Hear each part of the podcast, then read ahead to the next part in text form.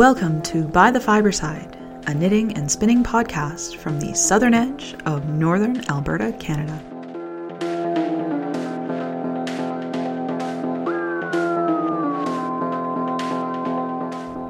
Episode 38 The Art of Speaking.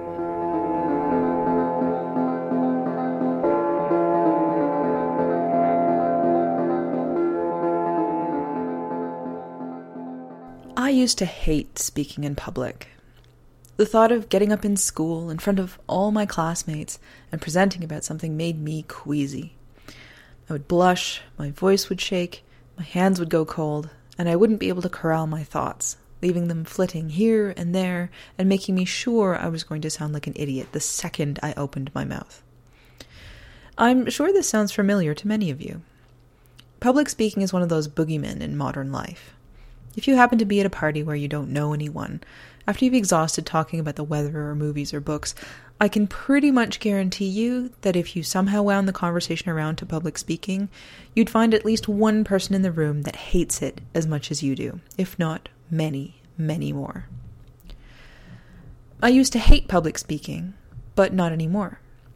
Oh, don't get me wrong. I still occasionally get that stone in the stomach feeling from time to time before I get up in front of a crowd, but it's less that I'm nervous and more that there's a part of me that remembers when it used to bother me. So, when I found out that we needed to do a 15 minute presentation for marks during level 4 class next week, the only consternation I felt was in trying to decide what aspect of everything I've learned in the program so far to present on. So, how did I co- overcome the painful shyness, the absolute certainty I was going to make a fool of myself in front of everyone? Simply practice. In university, as part of my degree, I had to take two classes in rhetoric. Rhetoric is one of those words I feel sorry for. It is defined as the art of effective or persuasive speaking or writing, which is a perfectly sound and reasonable, dare I say, even a positive definition, but it has taken on a negative connotation in popular culture. When I say the word rhetoric, most likely you think of smarmy politicians, salespeople, or lobbyists.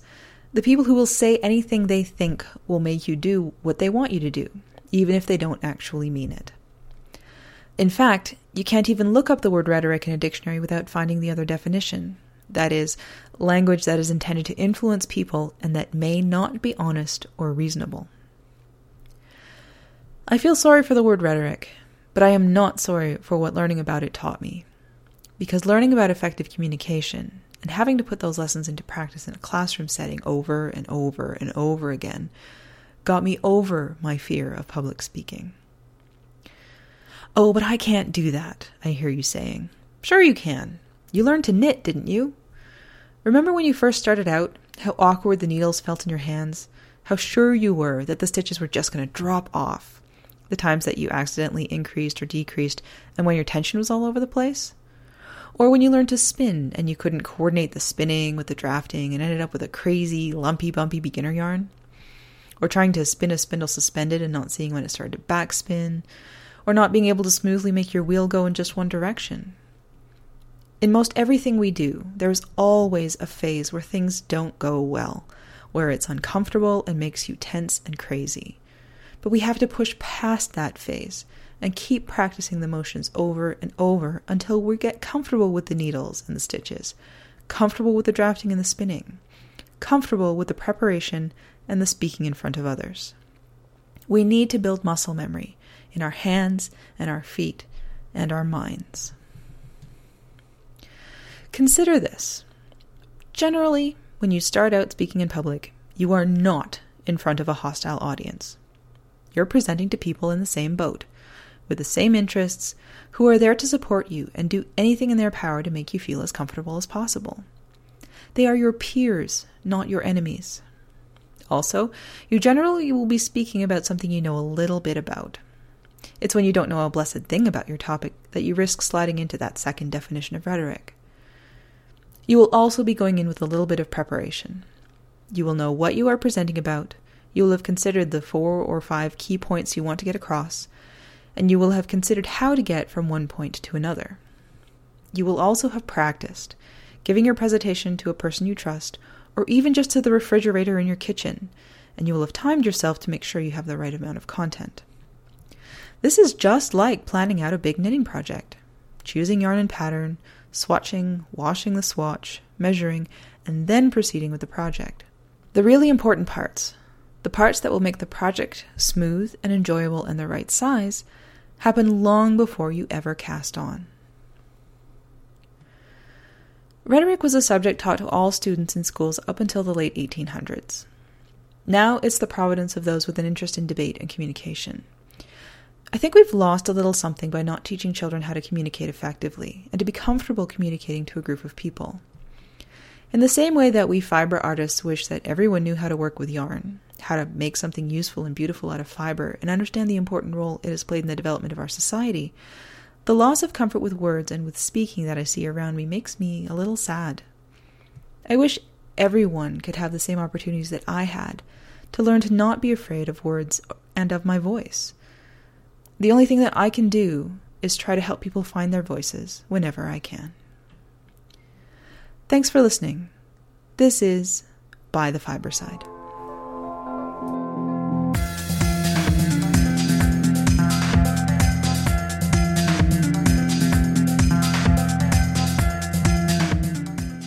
Fiber Week. I had a great weekend away. Wasn't very fiber related. We uh, we spent most of Saturday trying to stay ahead of Mike and his friends on their motorcycles, either in the parade or during their poker run, and uh, managed barely, but uh, but it was it was a wonderful, beautiful day, great weather, and I was able to spend time uh, not only you know chasing around after Mike on his motorcycle, but also with my family and that was it was really lovely just to get away. It literally was the week from hell last week. I won't go into too many details, but suffice it to say that um, there w- there was a, a piece of good news, but it was offset by a couple pieces of not so great news. So it was nice to get away, and I'm really, really, really looking forward to Fiber Week, which is a week from today.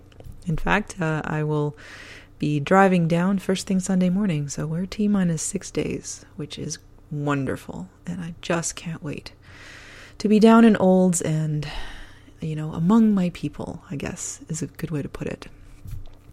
For, for a week and just talk fiber.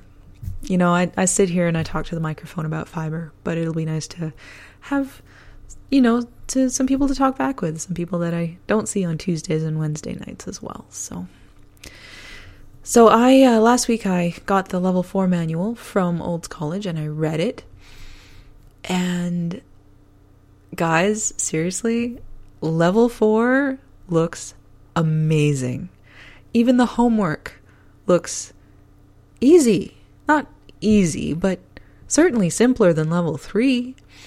I don't really understand that, but it means that if I can just get through level 3, then level four should be fine. So, what level four is, just as a preview for what I'm going to be talking about for the next year, level four is luxury fibers, bison, camel, cashmere, and still more silk. It's also um, cellulose fibers, flax, uh, and more cotton.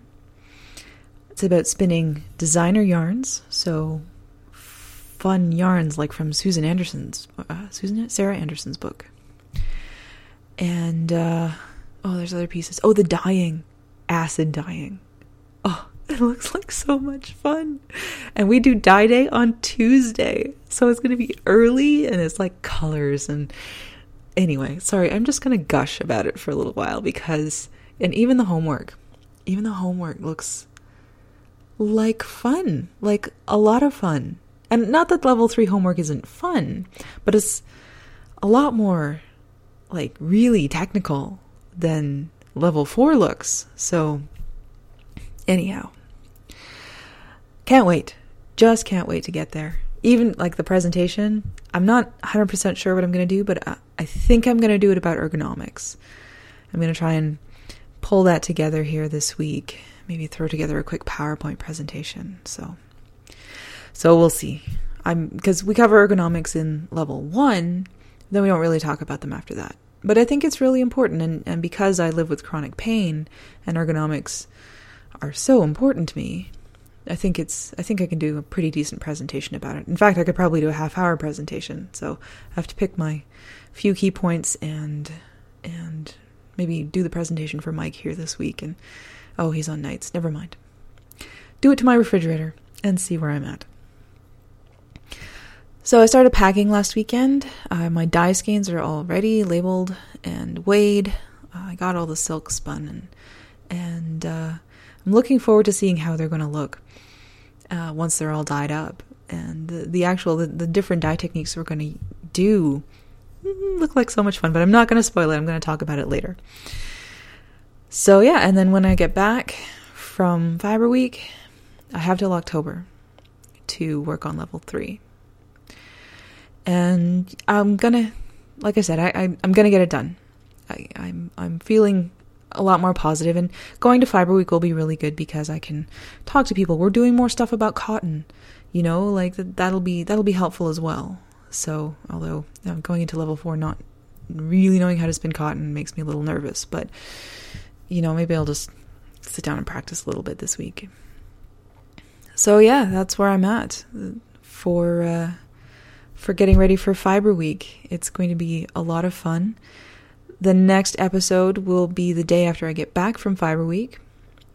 You'll probably have to forgive me if it's a short episode, but we move the weekend after. So we'll see how much I can put together for you next week. But I'll definitely be putting some sort of episode out that at least tells you how much fun I had at Fiber Week.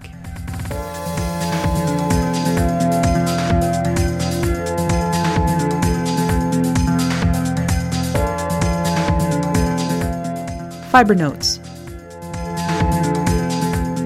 You might have noticed that I didn't talk about getting any other homework done for level 3 in the Fiber Week segment, and there's a reason for that. That's because I'm in Tour de Sock. And I think that was a little crazy. Remind me never to do a competition when I'm trying to do my homework. We're into stage two of Tour de Sock now, and I actually managed to finish stage one before the points cut off.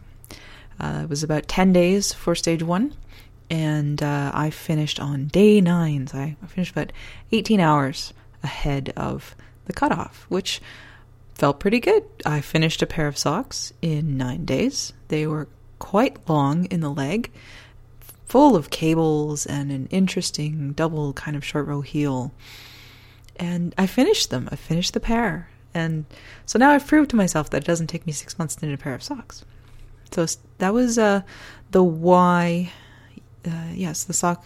Uh, the pattern's called Y, and very pretty. I used some of my uh, souvenir yarn from London, and they're all sparkly and lovely, and I can't wait to wear them. So that's good. Stage two came out uh, Thursday last. Thursday last? Tuesday last. And I did start right away. I chose to use my Malabrigo sock uh, that I'd balled up for it. The pattern name is Cam Chu. It's a lace sock, starts at the cuff. And, uh, and so I was knitting it and it was going really slow, which was weird because it's a simple-ish lace pattern. I don't understand why it was going so slow. And then I got to just past the heel and I tried it on and it was binding over the top of my my ankle and oh that was disappointing. And this is when we were down in Calgary. And uh, I had joked to my mom that maybe I was knitting her a pair of socks. And uh, and when it was binding over the ankle, she said, "Well, uh, why don't I try it on?" And she and I said, "Sure." So she tried it on, and it did not bind over her ankle, and in terms of the measurements for the pattern repeat, it was actually going to be better for me to knit a pair of socks for her. So I managed to finish the first sock while we were in Calgary. So I finished it yesterday. And on the drive home, which was a little slower than we normally would make it, I managed to get about halfway down the leg. Now, this stage ends on Thursday. I don't think I'm going to make it because I haven't knit at all today because I've been trying to catch up from yesterday all the stuff that I usually do on the weekend, yeah, none of it happened. So, so I haven't knit it all today, and I have until Thursday morning at eight, I believe. And I honestly don't think I'm going to get that pair of socks finished. So it's a really good thing that I'm on a pretty slack team. That we're just really in it for the patterns and not for any of the points. And so far, the two patterns have been good. You know, I'm not 100% sure that this uh, the Kamchu pattern I would knit for myself. I think it would take a lot of modification to make it f- fit my foot and not look ridiculous. So, so yeah, I but it it's it's a really pretty pattern, and I think I might be able to modify it later when I'm not so brain dead, and uh, and not working on my homework too to uh, to do it. So stage three starts on Thursday. I am going to cast on, but next week is Fiber Week, and I honestly don't think I'm going to be able to get a pair of socks done and do level four.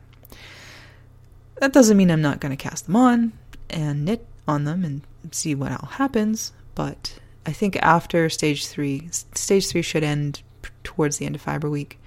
Um, I think I'm going to kind of give up on the competition part.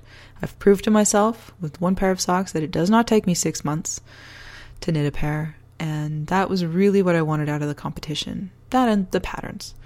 I'm not in it for the points. So, and after we move, I really have to buckle down hard and work on my level three homework. So, I may still bring to the rental just all the sock yarn for the Tour de Sock socks and and just knit those while uh, while we're in the rental. It'll make good summertime knitting. So so that is uh, that's kind of the plan, and that's all I've got for fiber notes.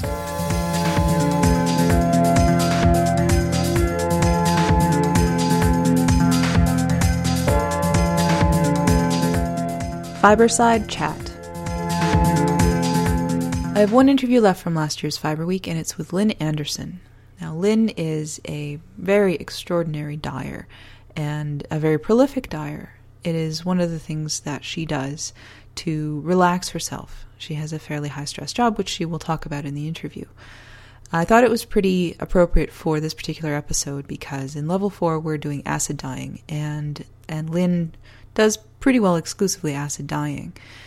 She makes amazing colors. I have several uh, pieces of roving downstairs that she has dyed, and and they're always just so saturated and beautiful.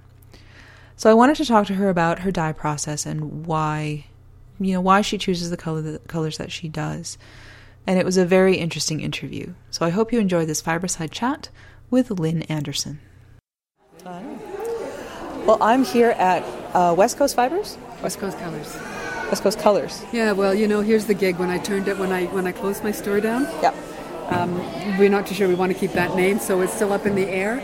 Ah. Yeah. Right now, if you need to get a hold of me, it's just natopia.com. Natopia.com. I believe so. Hold on, maybe I'll check a check and see if it really is. No, apparently it's natopiawool.com. Nato- okay, natopiawool.com. natopiawool. So you're changing your name, but you We will used to change be you used to be West Coast. No, we've always been Natopia because Oh, that was okay. the name of the store, but the Dye Works was always under West Coast Colors. Ah, Yeah, okay. yeah. Well, I have a bunch of your fiber at home, Oh, and I've thank you, spun thank some you. of it, and it is amazing. oh, wonderful. And so are your colors. so you.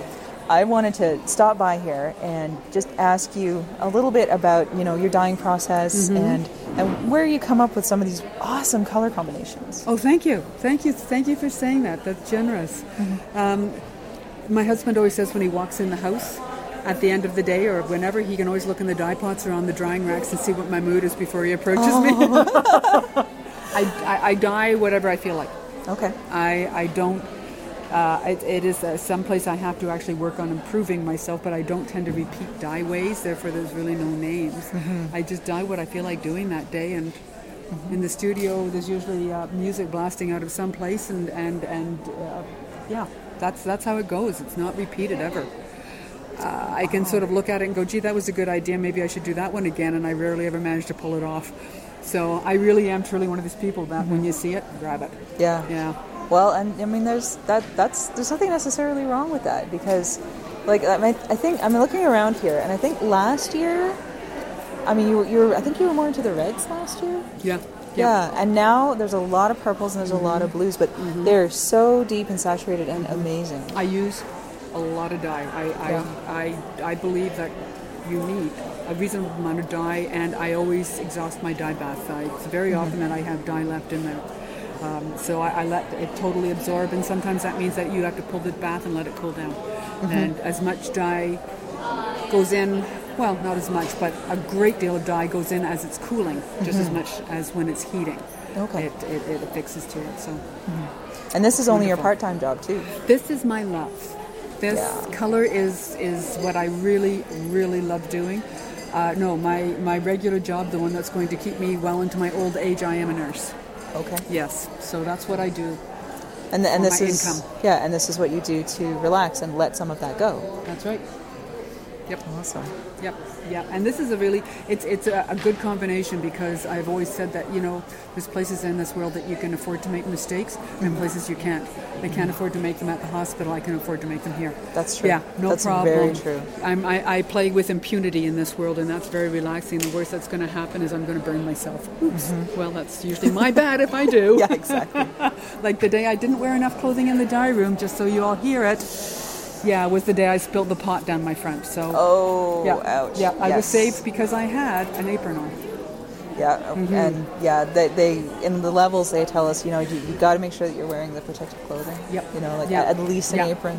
Yeah, an apron, an apron. Normally I wear normally I wear an, an apron, an apron, and my jeans. This time I only had a light linen apron on, and uh, and, and my jeans. I was I had my jeans on, listeners, and uh, when I pulled everything off, I had just a light scald. And that was Oh. it. So I was very fortunate Yeah. because that water was right out of the right off the stove. It was hot. Yeah, and watch your feet. Don't dye in sandals. Yeah. Because man, you do those water splashes. It hurts. yeah, I bet. All right, so um, you have yarn and fleece. That's right. And some raw locks as Yes. well Yes. that uh, that you have, and I'm seeing some kits as well. Okay, so the kits are essentially left over from my store stock. So that's the, if you see commercially prepared with a commercial label on it, uh, in my booth it will always be left over from the store. Okay. And it's essentially going out at half price, but because we're here in an avenue with a lot of vendors, it's not very nice to um, cut their feet out from underneath them. So I don't bring a lot, I just little bits and Yeah. push it out. Stuff to stuff that goes with some of the stuff that you have. Yeah. So. Yeah. And you, uh, I've noticed that a lot of the yarn here is a is a merino silk blend. Uh, the ones I was looking at anyway were merino yeah, silk blend. actually, actually, yes, yes. A lot. There is there is a, a lot of merino silk. I'm actually that's the wool silk, merino silk. Yeah, Mm-hmm. alpaca merino silk. You're absolutely right. I never thought of it like that, but I guess I am. So that's the that's the space you're in right now. Is Yeah. is the the smooth luxury with a little bit of softness. Yeah. I, I'm very tactile. I like I like to feel good. I think people should knit fibers that feel good. So that's what I'm that's what I'm spinning. Uh, I have superwash there. It's there's no silk in it. It just feels lovely. Yeah. Well, thank you for taking the time to talk to me today. Oh, you're very very welcome.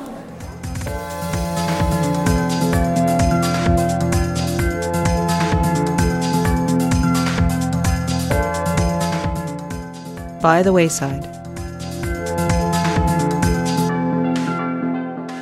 You all know what I'm going to tell you, right?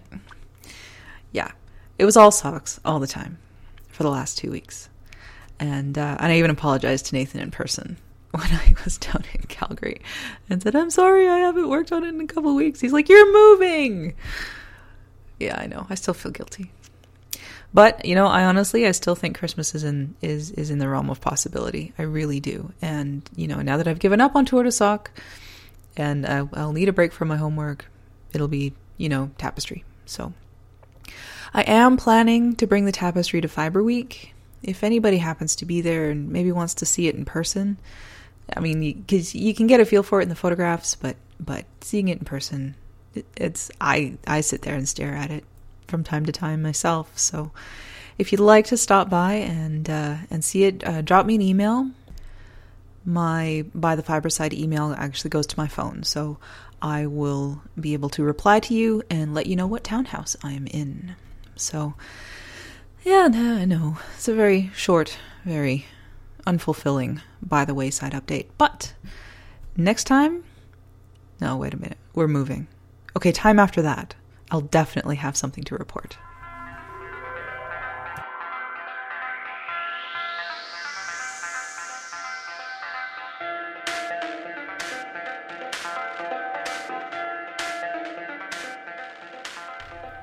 Thank you for joining me for episode 38. By the Fiberside is a biweekly podcast, and I look forward to bringing you episode 39 on June 29th, 2014. Show notes for this episode can be found at www.bythefiberside.com. Join the discussion in our group on Ravelry. If you need to get in touch with me directly, you can email me at ness, as in Loch Ness, at bythefiberside.com. Thanks again for listening. This is by the Fiberside.